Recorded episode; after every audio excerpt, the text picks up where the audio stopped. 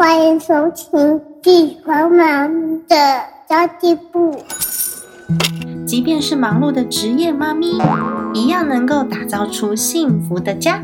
从育儿、财务知识到自我成长，我们都要样样精通。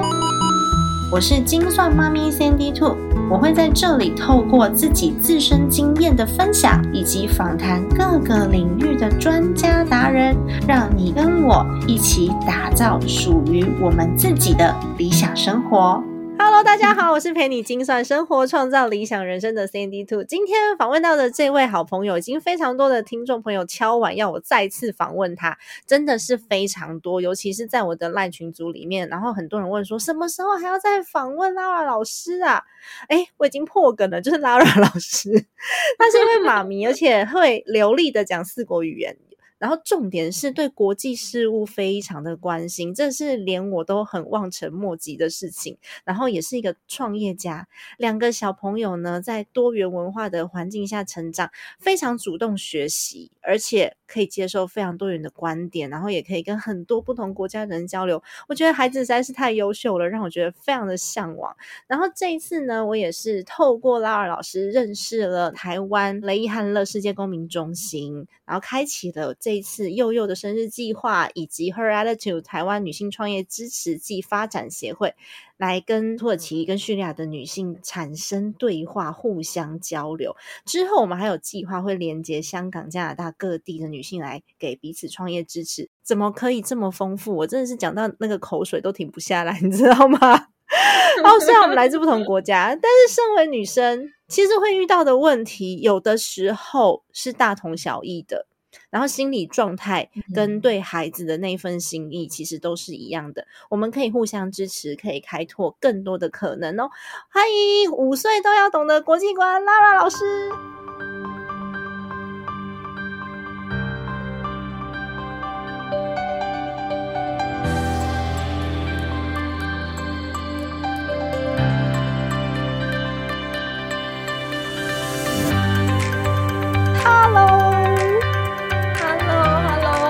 刚刚你的介绍真的是一口气一气呵成，这样子连下来好顺哦！你太厉害了，太厉害，是超顺的。那拉老师跟大家打个招呼吧。Hello，大家好，我是五岁都要懂的国际观 Lara，非常感谢呢，Cindy 兔再一次的给我一个机会来跟大家聊聊天。今天我相信我们会聊非常非常多，延伸很多的话题，这样子。真的没错，上次访问拉老师的时候，我们人都还在台湾，然后拉老师现在已经之前从呃搬到了台北到莫斯科，然后再到杜拜这样。那我想请问拉老师，因为你两个小朋友真的是太强大了，尤其是女儿。他真的是适应力非常的好哎，然后你的儿子也是，他会自己找很多很多呃想要学习的东西，跟他们的视野，你怎么样带给孩子这么丰富的国际观啊？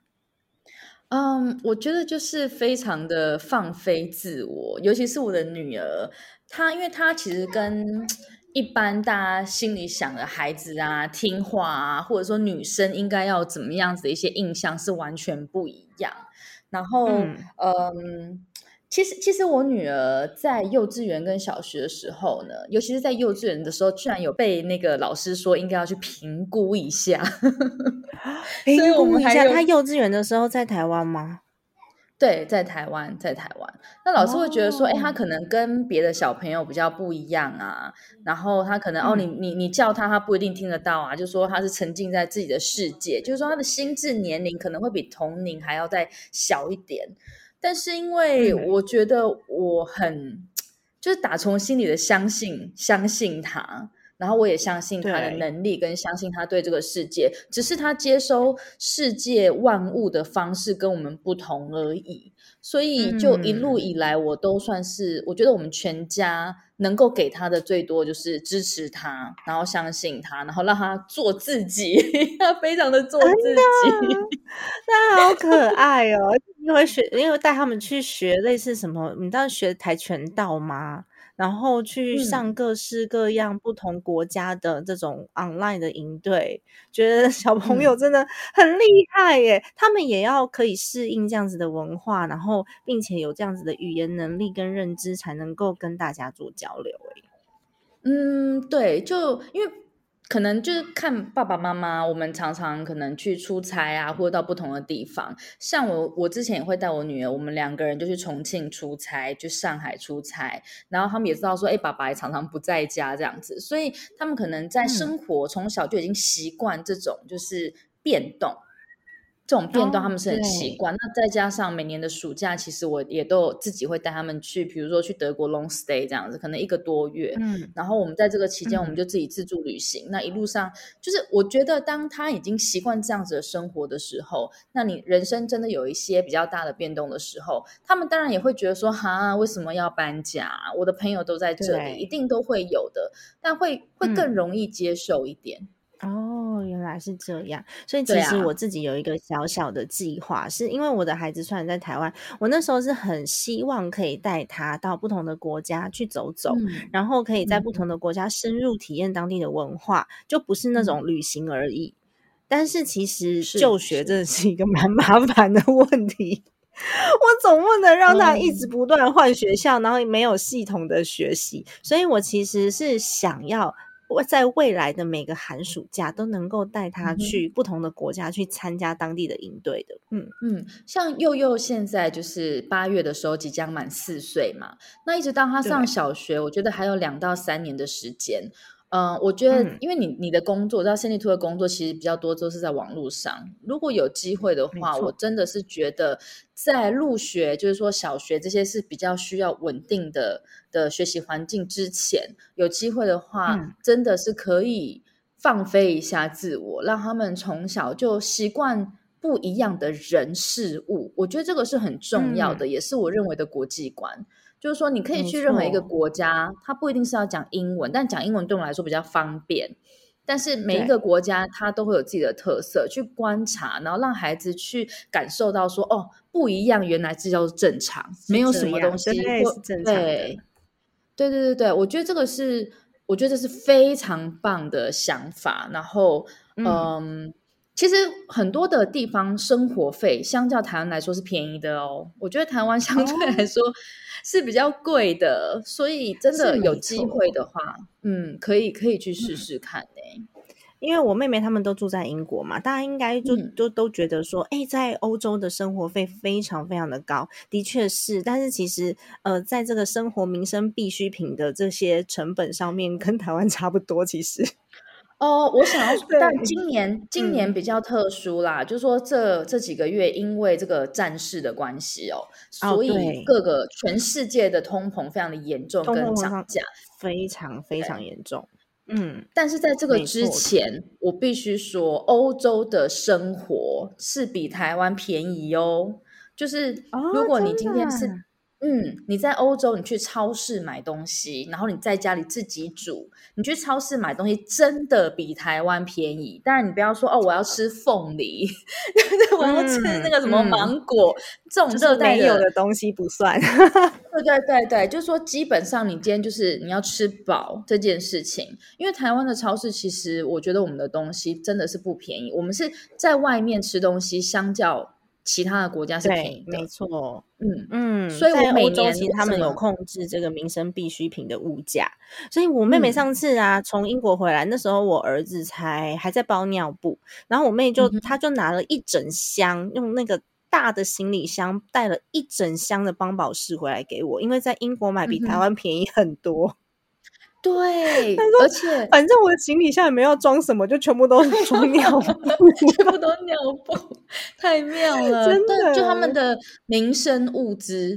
所以为什么之前我可以每年带孩子去欧洲？就那个暑假我们在欧洲，我当然就除了机票钱之外，我们花的费用真的会比在台湾还要更省钱。嗯，当然这是相对的，你要去了解，就是各国的不同的呃。应该是说你在各国生活不同的花费，这跟财务有相关的啦。然后我们最好是，如果你有认识当地的朋友，他可以告诉你说，哎，在那个当地生活的美美嘎嘎是什么。所以我第一个想要去的就是英国。然后我美国的朋友就在讲说，那你为什么不来美国？说 因为美国是 大学同学，英国是我妹，去 家人那边啊。对，然后我同学就一直在讲说，赶快来美国，这就是真的对孩子的影响会很大，他的世界会更广。所以我现在其实我早上有在学英文，所以我的英文退步非常多，我已经十几年没有讲英文了，那那个落差很大。我就带着我的儿子，我在跟老师学英文的时候，他就在旁边听，他讲不出来，但是呢，他听得懂。他上次自己跑过来，然后问老师说：“Do you like ice？” Do you like shark？他 自己问，真的都有在听，有在学。嗯，他都有在听哦。那你觉得，就是了解，因为你会教小朋友非常非常多跟国际相关的事物，还有现在世界上在发生的种种的事情，不只是用中文，有可能会用其他的语言来带，就是不同呃国家对于同一件事件的观点跟解读。你觉得对你的孩子本身有什么样的影响？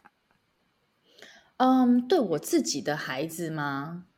嗯，我我觉得。当我们在呃餐桌上面，或者说亲子之间，我们在聊天的时候，当然跟每个 妈妈都一样，我当然都会问说：“你功课写了没？” 对，或者是说：“你明天要看的书，你到底看完了没？”因为他有参加那个 book club，他们每个礼拜要看一本书。我就会说：“你书看了没？看了没？看完了没？”但除了这些之外，我觉得我们可以。有一些不同的话题去讨论这个世界上正在发生的事情，会让我们更活在当下，然后更更能够感受到说我们的生活、我们的世界它是一个怎么样子的样貌。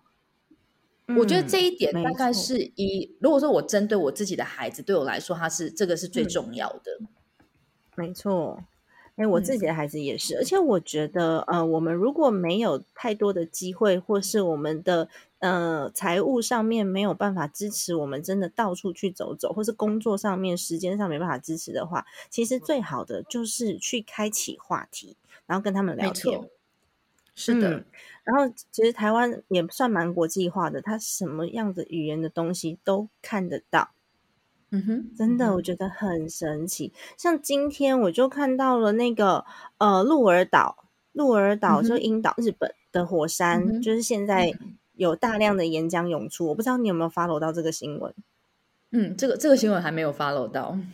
对对对，我今天因为我早上去看医生，然后我就在看到新闻报道，想说天哪，火山爆发，这怎么回事？我就赶快就是带着我的儿子，然后再告诉他说为什么火山会爆发，然后这个地区是在哪里？那为什么他们要现在要这样疏散居民？然后警察在做什么？然后消防队在做什么？我们可以做什么？然后还有今天刚刚好是呃台湾时间的那个万安演习，然后我也告诉他说万安演习是为了要做什么事，做做什么样子的准。对，其实我觉得小孩都听得懂诶，他们很厉害，听得懂，真的听得懂，而且他们会关心。像你刚刚讲到这个鹿儿岛的火山爆发，我马上就想到我们呃前天礼拜六晚上，因为我们有那个国际新闻课嘛，那就有一个孩子他就分享到说，呃，可能是在前一阵子台湾的龟山岛好像有地震，然后它的海域那边也有喷，有一些就是类似像海底下有这个火山这样子的状况。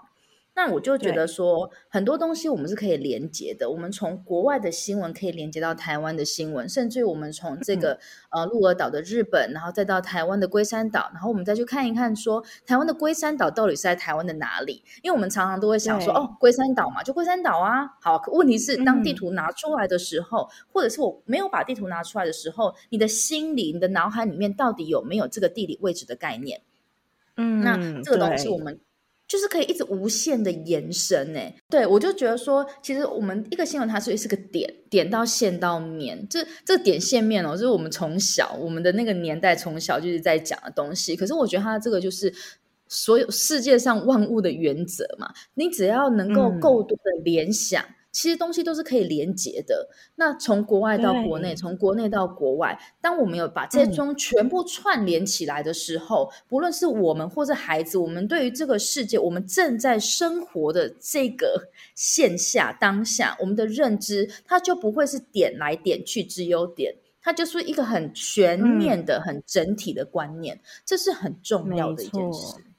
对啊，像今天这个新闻，就是火山爆发的新闻，我就有跟孩子连接到，就是阳明山是一座死火山，他就问问我，就是死火山什么的那个呃，什么时候它会爆发？它有没有可能会爆发？我们就有一系列的。讨论这样子，而且因为小朋友他有在看那个小行星，所以小行星有讲过阳明山的火山，他就可以讨论的很深入。我想说，天哪，这是一个快要四岁的孩子，还没满 四岁的孩子，哎，真的很不可思议。但我觉得拉瓦老师更厉害，你即将要带小朋友去到土耳其，他是，而且你要去的那个 雷伊汉勒斯，他是一个战乱的边境，你不会担心吗？小朋友，小朋友他们会害怕吗？嗯，对，这是一个雷伊汉勒市，它是一个边境的城市。你要在土耳其找到它，基本上应该很少人能够在土耳其一下子就找到它。它是在右下角，它真的就是在叙利亚跟土耳其的边境。那它在为什么我们要去这个地方呢？因为这边有一个地方叫做台呃台湾雷伊汉勒世界公民中心，一个台湾的教授，就上一集 Sandy 有采访他的邱邱教授邱振宇。那在这边盖了一个台湾中心，我们在帮助当地的这个叙利亚的难民。嗯，我会担心吗？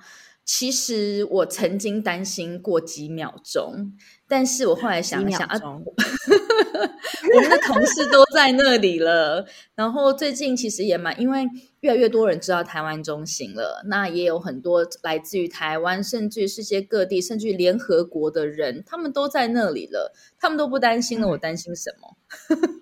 也是啦，但其实你知道我去的，我其实比较少，比较少到这样子的国家去，就是嗯，稍微稍微的治安不好的国家，我比较少去。然后我如果是带孩子的话，我其实会担心，我飞机落地之后，那我还要经过一个。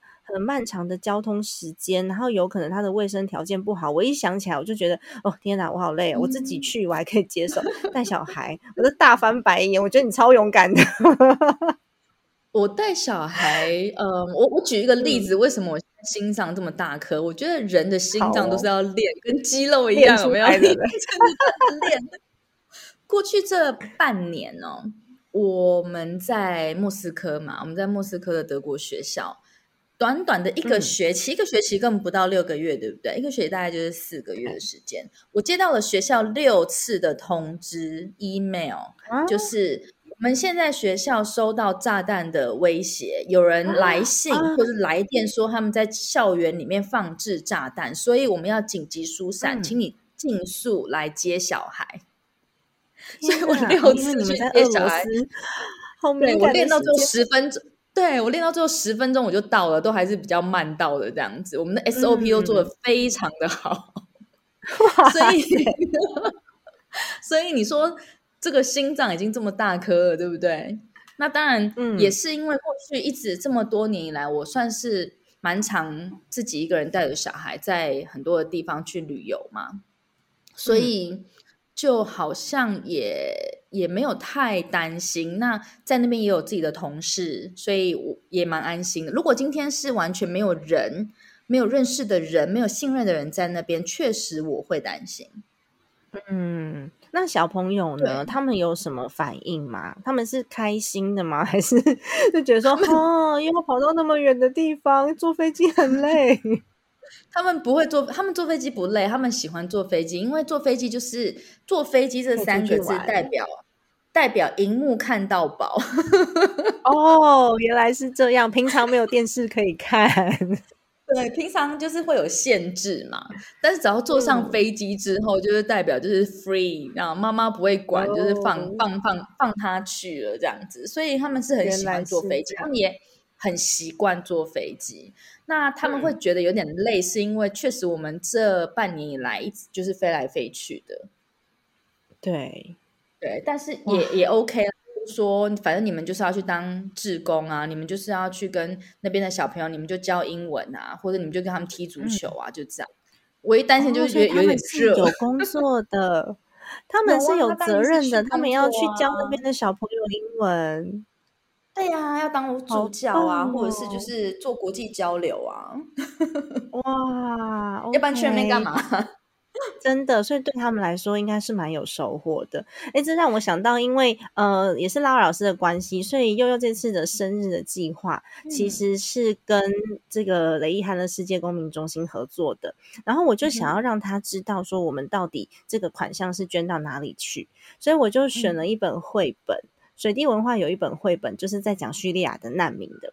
然后我就去买了这本绘本，念给他听。然后念完之后，他还跟我讲说：“妈妈，这本书好可怕，他不想听第二次。”听一次就好了，他已经大大致上他听懂了，但是他不想听第二次。然后我就问他说：“那我们我们呃想要把这些礼物捐给你自己的生日礼物捐给这些叙利亚的小朋友吗？然后如果发生战争的话怎么办？然后还有你觉得这些小朋友我们还可以怎么帮助他？他想超多方法的耶，他甚至快要变出一个宇宙来了。他就说他可以用他可以用什么他的太空梭，然后飞到宇宙上面去。”盖一个很大的房子，然后把他们全部喷射到上面，什么之类的，或者是为什么？我刚才说我没有办法盖那个宇宙大房子，哎，然后他就说，那他盖很高很高的墙壁，把战争全部挡在外面，然后把小朋友们都接到我们家来。我说，嗯，那老师那个叙利亚的难民小朋友到底有多少人？他我家放得下吗？他他说，妈妈，那你要盖大一点的家，这样子就可以把所有的人都带进来了。对他会想各式各样的方法帮助他们。那我问他说：“那你的玩具可以 share 吗？”他说：“可以。”那我说：“那如果说我请叔叔阿姨们把给你的生日礼物换成给这些小朋友的生日礼物，你愿意吗？”他说：“愿意。”然后他也跟我讲说：“妈妈，可是那个需要很多诶，因为我刚刚跟他说那边的小朋友很多。”我说：“对。”然后他他要我把我所有的钱都捐出去，叫我自己再赚就好。我觉得他很棒啊！就把我要把妈妈的所有的钱都捐出去帮助他们，然后你就说我没有钱赚，没关系，你妈妈你会再赚就可以了。好大爱哦！我就是跟他聊天，聊聊聊聊到一半，我想说天哪，我的小孩在讲这一段呢，我就赶快把我的 iPhone 打开，然后把它录起来。所以等一下我也会把这一段就是一分钟左右的影音置入在这边给大家听，就是你到底怎么样去。呃，对这个三岁小孩子讲这些我们看起来很严肃的事物，其实他真的能够懂，他能够去思考的。所以我也会把这个影音置入在这段里面，让大家听听看三岁小孩怎么去帮助难民，在他的小小世界里面。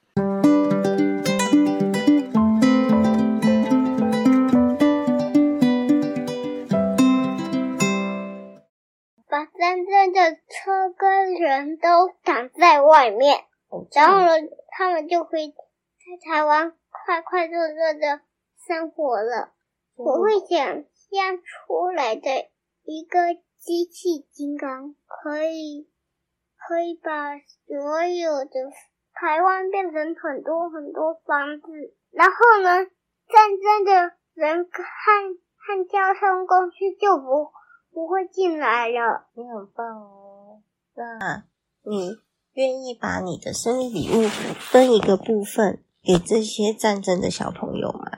好啊，好啊。是俄罗斯跟乌克兰的吗？我们这一次要帮助的是叙利亚的小朋友。为什么？他们的国家有很多战争，所以他们都逃到了一个地方，叫做土耳其的地方。那在那个地方呢，有很多叔叔阿姨会帮助他们，也可以让他们的妈妈赚钱钱，来让他们平安快乐的长大。那你愿意吗？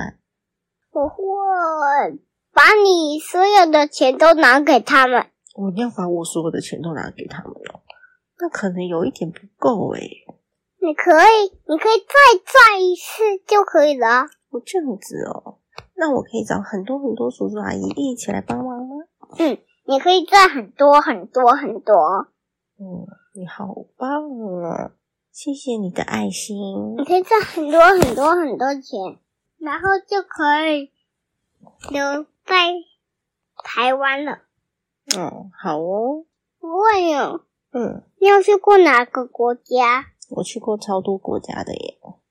那告诉我，告诉你哦，好啊，当然没问题。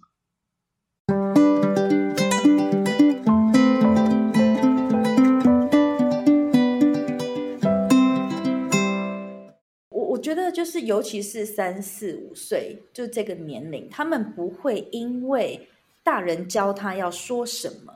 而去讲出来这个答案，他讲的就是他真心是认为想要这样子做的，就这一份非常纯的、很纯粹、很单纯的善意，我觉得它就是人性最美的地方。那当我们越长越大，我们希望把这份善良把它保留下来。嗯，所以我觉得好美哦，就是你把它这段录下来，然后。不时的，就是播放给他听，他一直会去。也许他越长越大，他可以一直不断的去重温，说：“哎。”我的心是这个样子的，我要保持这样子的心。那孩子在这样子的心态跟环境之下长大，我觉得我们的社会会更美好。没错，没有我听完之后，我还有另外一个感想，我想说，嗯，我捐我我我就是教会了他要做公益捐款，要爱这个世界。我忘记教他量力而为了，下次我一定会注意这部分。妈妈的钱不能全部捐出去。他对他对妈妈有多大的信心？你想一想，他相信妈妈再赚就有了，绝对赚得到。没错。哦天哪，好可爱哦，就是觉得很温暖啦。如果大家也想要支持，就是悠悠这次的生日的计划的话，我们会把所有的款项通通都捐给这个台湾的雷伊汉乐世界公民中心。然后我会把资讯放在资讯栏给大家做参考。那么其实这一次透过拉瓦老师啊，我们也做了一次双城履历开箱的计划。那老师，你可以讲一下这个计划你怎么想到的？为什么会有这样子的计划？嗯，我自己本人跟 Sandy 我们两个人都是台湾女性创业支持暨发展协会的会员，就是 Her Attitude 的会员。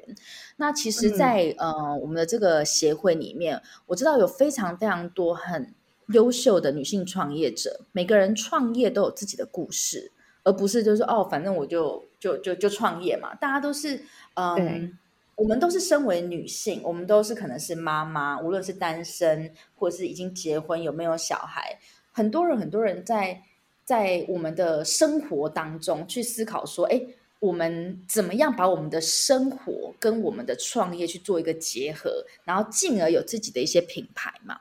那我觉得这样的故事，它本身在台湾就已经是一个很励志或者一个很有趣的、很有趣的过程跟经历。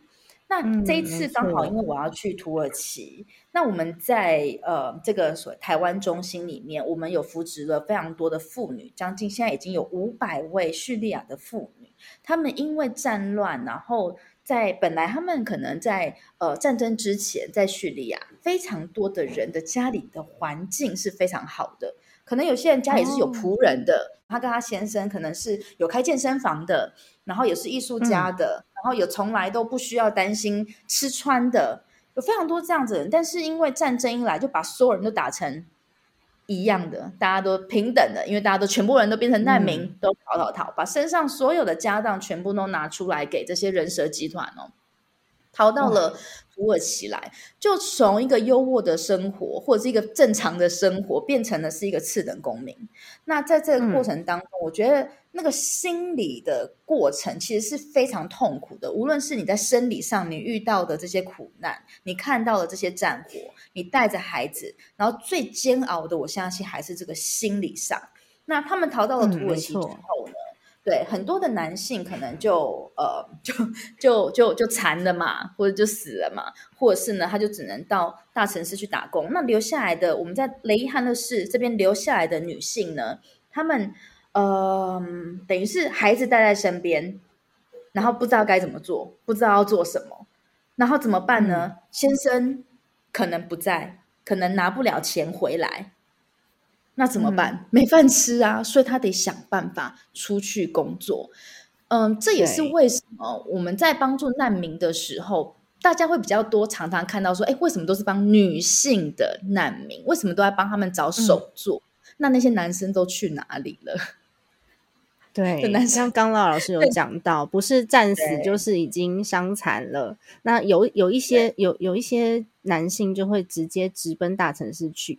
可是其实我上次在跟裘裘振宇博士聊天的时候，有发现就是其实男生在大城市工作也是相对危险性很高的，所以他们其实并不会带着自己的太太跟小孩。对啊，当然是没有办法带啊。那怎么办呢？那你你你你总不能够带着孩子两就是在家里面面相觑这样子，还是要有饭吃嘛。所以他们就只能踏出去那一步。而在呃，在这个地方，其实叙利亚他们是很传统而且很虔诚的伊斯兰教徒。那我们称为伊斯信奉伊斯兰教的人，我们称他们为穆斯林。那呃，尤其是比较严谨的这一群穆斯林哦，他们是可能就是都要穿着 hijab 哦，全身要这个把它遮起来。那嗯，不方便让不认识的男性看到自己的身体。那有些会脸会遮起来，所以他他要去做什么工作？而且他到那边他语言也不通。好，那你在那边是讲土耳其话，那有些地有些地方对你可以讲阿拉伯文。那在这样子的条件之下，他要怎么生存呢？所以他们就开始去各个 NGO，因为 NGO 相对是一个会让我们觉得比较安心也比较安全的地方嘛。那他们就在 NGO 开始就是到处 到处走动啊。那 NGO 可能会提供给他们一些帮助啊，教他们做一些资讯啊。那但是，嗯，就是在辗转许多个 NGO 之后，呃，收入可能还是一样有限，因为他 N 大部分的 NGO 他提供的。是一个比较短期跟及时的一种援助，这样子。那在我们的台湾中心，物资的援助。对对对对对。那在我们的台湾中心，就是我们希望说，他来到这个地方，可以安心的去做手作之外呢，我们卖出去的手作，他们都可以赚到钱。哦，所以他们就开始来我们这边工作。从一开始的可能只有三十几个人、五十个人，然后跟不同的 NGO 一起合作，到最后呢，我们嗯，大概不到一年的时间呢，已经陆陆续续有大概五百位叙利亚的妇女，她开始跟我们。其实我觉得台湾中心超厉害的耶，因为这些手作要卖得出去。有很多的 NGO 是他教了很多职训的技能，但是没有管道把它变成现金，所以这些人还是拿不到钱呐。他们只有工作而已，然后拿到的钱还都是民众的捐款，然后他们只是名义上有做了一些他们自己做出来的手作商品。所以其实我觉得，呃，台湾中心制做的这些。像像我们这次募资的这个肥皂，跟之后会有的橄榄油，它才是真的能够呃量产或是产生其他的工作机会。例如说橄榄油，它可能就可以下到田里面去，哎，橄榄田，对，橄榄田里面 去，真的是做一些呃实质上对他们自己有帮助的事情，而不是明明做了很多手作，可是拿到的还是捐款。嗯哼，是的，没错，不太相等的，对。那像有一次，我不晓得上一次有没有聊到这个这个话题哦。呃，他们就是出来做这个呃加工嘛，就是加班的时间。那那时候他们就聊天，就说啊，我终于出来加班，我可以不用在家里服侍 家人了，可能是老公或者 小有有有。对，那我觉得其实这就跟我们也是一样啊。有时候我们去工作，像我，我认识好几个朋友，他们是呃，就职业妇女嘛。然后就说：“哦，嗯，我觉得上班比带小孩轻松。我也是这么觉得。只要出去开会，小家里面小孩有人顾，就觉得哦，天哪，我放飞了。可是其实是去工作的。对，可是那个工作，因为因为当我们在做工，就我们在工作的时候，我们不是只是付出，我们在这个过程当中，我们也会得到一些东西，我们的心情上也会不一样嘛。所以我觉得，哎，那时候我就想说。”我觉得天下的女性其实都是一样的，没有什么太大的不同。我们的本质上，我们都是为了孩子，为了家庭，然后到最后下一个最后一个阶段找到自我成长，对对不对？我我我觉得我们在尤其是参加了这个我们的女性创业协会之后，我就更深的感受到，我我我有感觉到我在这边找到了跟我一样同路同温层的人，我就觉得哇。因为彼此的故事是可以给你激励的，虽然我们大家的创业的原因跟故事都不一样，可是你可以知道说，这对这一群人，我们是走在同样的孤独的道路上面。嗯，对，那我就觉得我在这边找到了一点点的力量跟一些希望。那在叙利亚的女性们，就是在土耳其这群叙利亚，她们也许是才刚刚萌芽，就她才刚刚从家庭走出来。那也许她可以，我们也许可以把我们的故事给他们看看，说你有可能前方你有机会看到的会是怎么样子的风景。你知道，当我们不知道。我们不知道终点的时候，我们就这样一直走。每次我们要去一个新的地方开车，你就觉得好远哦啊！这到底是到了没？真的。同样的路程，你回来的时候你就觉得好快哦，因为你知道你的终点在哪里，所以你有这个 expectation，你大概可以想象，那那个心情就会比较愉悦。可是当你看不到终点，觉得未来就是茫茫的一片，你不知道这条路的尽头是哪里，可能可以带你到什么地方的时候，你就会慌张，你会不知道说你这样做。对还是不对？你会发现说，你身边的人，包含现在在台湾，我知道好多好多的女性朋友们，她也许没有到创业，她可能只是想要当一个团妈，就都会被家人呃泼冷水。对，可是我们今天想要做任何的增加收入的事情，难道不是为了家人吗？嗯，我觉得我们常常人生会遇到很多那种，就是又要马儿好，又要马儿不吃草，好像当我们常常女。对我，我们这些妈妈或妻子都是神仙来着嘛？就我可以换，没错，变出来。就我们明明就也需要工作，也需要赚钱，我们也在实现自我。但是其实我蛮常听到一句话：孩子是你自己生的，你自己要顾好。哦，你有没有听过这句话？我好常听，而且而且我偷偷跟你说，连我妈都跟我讲过。然后我在很需要帮助的时候，她跟我讲这句话的时候，我就整个心情很差。真的就觉得我们大部分的时间都很努力，都非常的认真的在在在执行我们的身份，对不对？在履行我们作为妈妈的身份，作为妻子的身份，作为女儿的身份。那嗯，就就来支持是会怎样吗？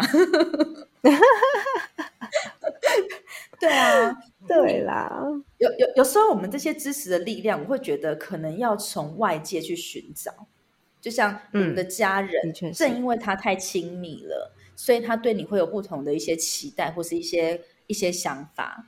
那可是当我们在往外面去扩展的时候，我们反而可以从一个相对陌生的人的身上得到一些力量。那尤其是我们相同质性很高的人，更能够鼓励彼此。没错，就是因为我们都遇到那些困难，所以你就会觉得说我不孤独。嗯，所以其实这次我们是带着我们的故事到这到这个土耳其的边境雷汉勒市，我们鼓励这些土耳其还有叙利亚当地当地的妇女们，而不是做一次物资捐赠而已。我觉得这个力量是比较长久的，是在心里面可以埋下一个种子的，而不是说我捐东西给你，我把你真的当成难民。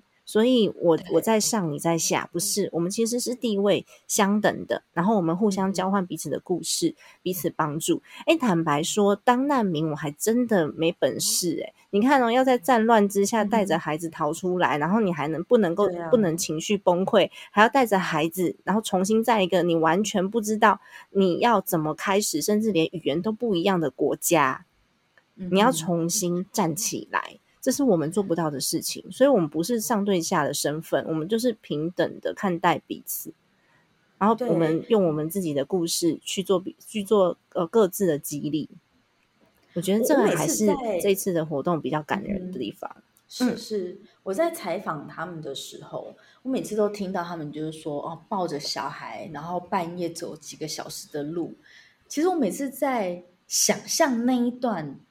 过程的时候，我真的是不知道说，如果是我，我撑得下去吗？对，真的，真的，我们光是带小孩睡不饱就已经很想哭了。对啊，然后你，我刚刚就在讲嘛，很多人其实以前的叙利亚，它是一个很富裕，在战争之前，它是一个相对很富裕的国家。哎，那。对，本来是这样子的一个生活，至少没有到大富大贵，也是一个中产阶级以上嘛。哈，就是你可以想象，我们就正常的生活，忽然之间，你你要徒步，然后你身上什么家当你也都带不了了，你就唯一带的钱全部都给，然后在那个时候，你在一整条逃难的路上，你会遇到非常多的这种所谓的投机分子，他就是跟你说一块面包，你就是付个五十美金，你付不付？你儿子、你的小孩一直在那边哭的时候，你到底要不要付这五十美金去买一块面包？就是天哪！我我其实是非常非常打从心底的去尊重这些真正逃难出来的人。你说佩服他们。我我自己好了，就我我自己在过去这十年，我带着孩子，就我们家里哦，我们从就是从那个我从莫斯科搬到北京，再搬到上海，然后再搬回来台湾，然后再搬搬到 俄罗斯，现在搬到杜拜。我的朋友都会说：“哇，你你好辛苦哦，你们这样搬。”可是说真的，我们这样搬，我们是很幸运的耶。我们是因为工作，我们有。有有工作，我们有机会是这样搬。我是坐正常的飞机，我有我有我有 allowance，对不对？我有被补助，我不是逃难呢，我都觉得很累了。那所以，所以我我真真心的去打从心里去去非常的尊敬能够撑下来的这些人，好厉害哦！哎，我真的没有办法想象，哎，如果嗯，如果。台湾有一天发生战乱了，我们怎么办？所以其实这是也是我我其实，在访问完邱博士之后，也有收到一些听众们在问我说，为什么台湾这么多值得帮助的人，你不你们不帮助，你要去帮助外国人？其实我觉得真的就是不要以不要以你是哪一个国籍来看待。当有一天我们需要帮助的时候，我就拿九二一大地震的时候来讲好了。那时候有多少国家派救难队进台湾搜救？我不知道大家还记不记得？对对对，而且台湾就是个海岛国家。叙利亚发生战争，他徒步还可以走到土耳其，走到其他国家。台湾是个海岛国家，如果没有其他国家帮助，我们 可以去哪里？我们要很会游泳 哎！我们先来练练个长泳好了，真的。所以我觉得本来就不应该分彼此，就像裘博士讲的，就是我们都是人，人就应该帮助人。你今天看到了一个呃黑人小朋友在你旁边，他就要饿死了，你会讲说他是黑人，我是黄种人，所以我不要帮助你，我不想要给你我那我手上那块面包吗？不可能嘛！尤其是当我们自己有能力的时候，对啊。所以每次回答这个问题的时候，我都会提醒大家，九二一大地震这件事情。真的，我们受到非常多国家的帮助，嗯哼，然后我们现在也可以来帮助别人。嗯，我我觉得我们也可以，其实应该说每个人他的内心都有那一个善良的种子，但是每个人所关心的，无论是人事物或者关心的面向不一样。对对对，像我可能以前会比较关心动物。所以我一直藏起来，我可能会资助，就是就是跟动保有关系的，因为我觉得很爱。我以前养狗的时候也是，但是我的狗过世之后就没有。我生小孩之前呢，我就跟全世界我我的朋友就说，我真的可以不要生小孩，我只要有狗就可以了。就是对我来说，因为我就是关心，而且我关心的是狗，那动物有很多嘛，对不对？那。那这样子，这样如果要用这种道德标准的话，那人家是不是说人都帮不完了，你为什么还要帮动物？哦，对啊，对啊。但是就是我们每个人关心，我们每一个人都有自己存在的意义嘛？呃，因为我关心狗，所以我关心的是跟动物相关的议题。那有些人关心的是这个我们的呃，可能是乡村跟城市的发展的议题。那有些人关心的是小朋友的就学，或者贫穷的，甚至有些人关心的是，尤其是女性的，可能在哦非洲或者在某些地方没有呃卫生棉，所以他们就会去关心这个议所以就每一个人，正因为我们关心的东西不同，所以在各个角落才有可能被照顾到。是的。像我妹妹，她就是关心海洋跟环保的议题，所以跟我妹出去就绝对是减速，不能用塑胶的东西。我觉得每个人就是尽自己的小小的力量，我没有，我们不不刻意去制造对立，然后我们就是在我们自己愿意投入的地方投入。哎，那高老师，你是为什么会开启你跟难民的缘分去投入这个议题？因为真的有好多好多值得关心的事情。嗯，有两个原因。第一个是呃，因为我在教儿童国际观，所以我觉得这个是我长期在关注的议题。嗯，我大概在两年到三年前，有一整个半年的时间，我们是在做中东的主题，还有就是中亚这整个主题，因为这东西是台湾这边很少很少会被关注到的，所以我就反而是有点刻意的去收集这相关的东西，去去介绍给孩子。那当我们在讲到中东跟中亚这一块的时候，尤其是像阿富汗，那就一定都会讲到难民相关的，所以对我。本来因为我的呃教育的关系，所以我就会比较关注这件事情。那后来在去年，去年大概九月的时候呢，我就无意之间看到了关于邱博士呃台湾中心的一个报道。那哎，我就看到那个报道之后，我就觉得非常的感动。我觉得怎么会有一个大学的教授，然后没事跑到一个边境城市去盖一个台湾中心，然后去帮助叙利亚难民？我觉得这实在是一件太神奇的事情。然后后来，后来我就看他的 TED Talk 嘛，然后我就觉得我被他的那十十几分钟的演讲，就整整个我是听到就是流眼泪。然后我就当下我就马上就传讯息到粉砖去。然后就是问他说：“我可不可以采访他？因为我自己也有在做 podcast 这样子。”哦，那很幸运的那一天，他刚好是他自己主本人回复的，所以他当下就说：“我方便跟你通电话吗？” 然后哇，他跟我通电话，好不？那我们就很快的，我们就约在，所以是九月嘛，我们就是约在中秋节的那一天做采访。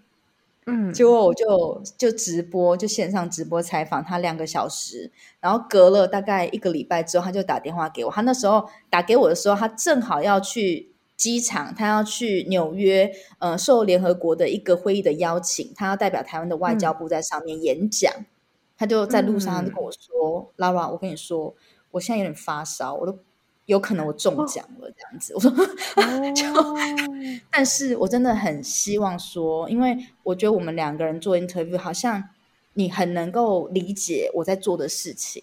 那我希望能够让台湾更多的人知道，我们到底在这个鸟不生蛋的雷伊汉的是到底在做什么？你可不可以加入我的团队？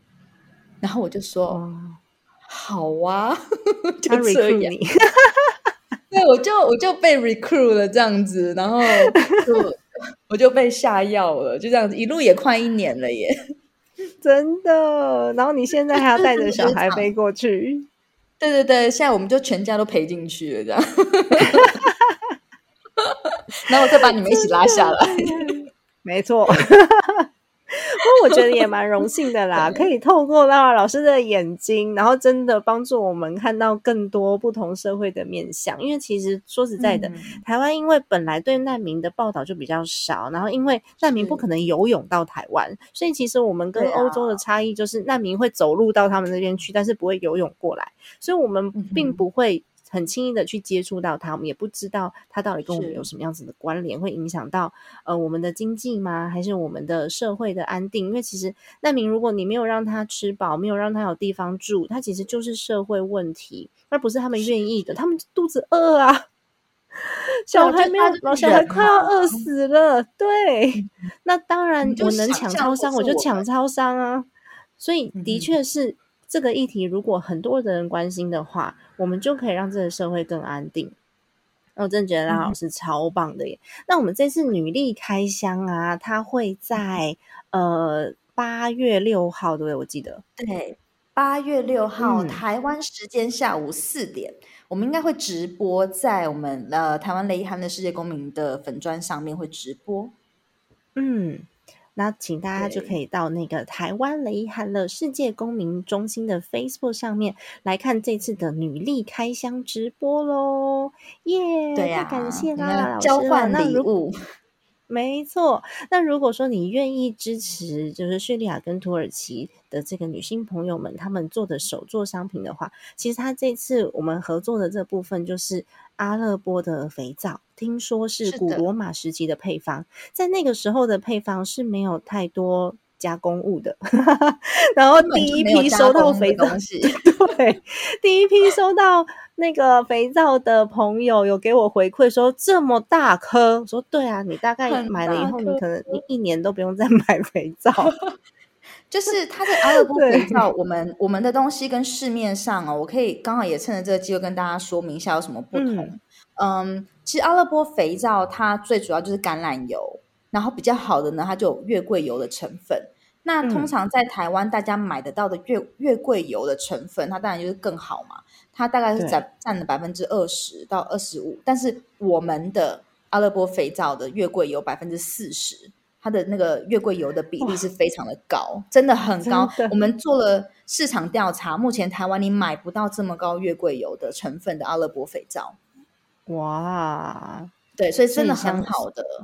对它市价市价一颗的价值至少要三四百块，两百克两百克的肥皂市价要三四百块钱。但是我们的这次这次因为佑佑的的生日的关系嘛，所以我们是五颗，还送了一个盒子，才多少八百块，八百八十块，八百八十块，对，八百八十块而已。所以大家就是我真的觉得它是一个。因为它就是消耗品，我们的民生消耗品，所以非常推荐。那还有一点就是，如果有人收到，他发现哎，怎么？因为我们外面每一颗肥皂外面它还有一个塑胶膜包着，那它有可能里面会有点出出汗、出水的状态，这个是 OK 正常的，不用担心。因为叙利亚跟土耳其的气候，它跟台湾比起来，它是相对干燥很多的，所以当我们的肥皂，因为我们肥皂也有卖到日本去。好，所以这个是当他来到日本，然后甚至于来到了台湾，湿度更高的地方，他会有点出汗的的的样子。好，你可能有些人会看到它有点咖啡色，然后水水的，那这个是很正，就是这个是正常，然后它完全不会影响到你的使用。我们有非常确认过这件事了，也跟大家说明一下。真的超棒的，哎，你讲到出口，害我又想要延伸议题。刚刚本来想要结尾了，因为其实如果我们真的要帮助，我们真的要帮助这么多的妇女的话，我们不可能用手做的方式嘛。所以其实为什么雷汉的世界公民中心在在土耳其之外，还在台湾这边成立了基金会跟社会企业，就是为了要把这些东西变成比较国际化，推广到各个国家去。他有办法真的去赚到钱。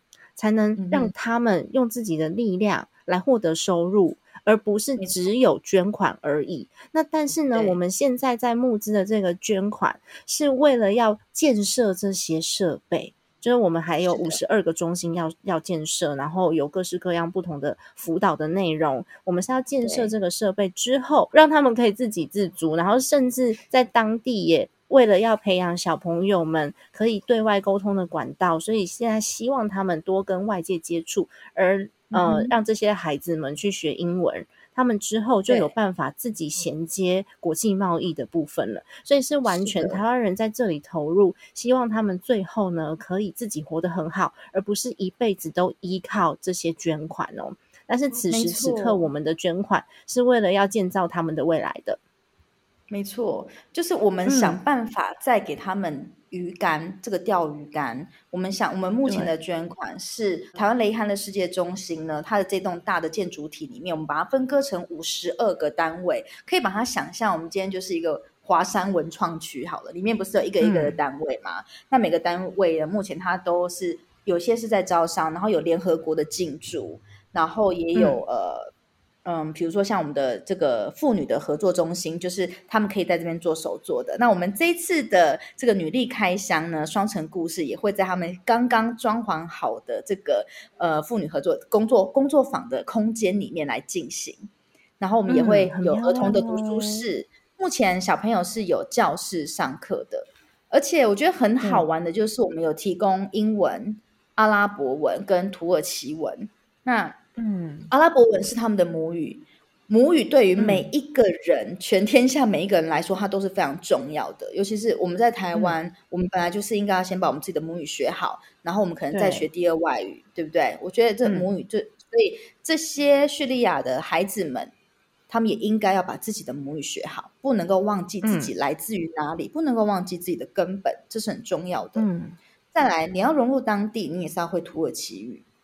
那这个是也我们也可以理解。那英文呢，就是你要翻转你的未来的时候，英文它就是一个最基本的条件。所以，我们除了提供孩子们英文课之外，所有的妇女、所有的工作人员，包含园丁，都要来学英文。哇，超棒的耶！那你们你们家两个小朋友这次去担任英文小老师就非常重要了。我我也很期待，不知道他们会有什么火花。不想我们那个工作态度好不好？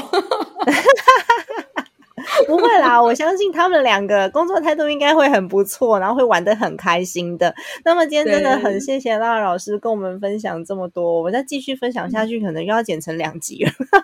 老师 有机会，有机会我们再来分享。有机会就是拉老师到达土耳其之后呢，我们可以再做一个续集，然后看看当地呢跟我们这次的女力开箱到底带给当地妇女真实什么样子的反应，然后我们还能够做些什么。那么今天的内容就先到这边结束啦。家庭理财就是为让生活无虞，分享这期节目，让更多的朋友透过空中打造属于我们幸福的家。我们下期再见，拜拜，拜拜。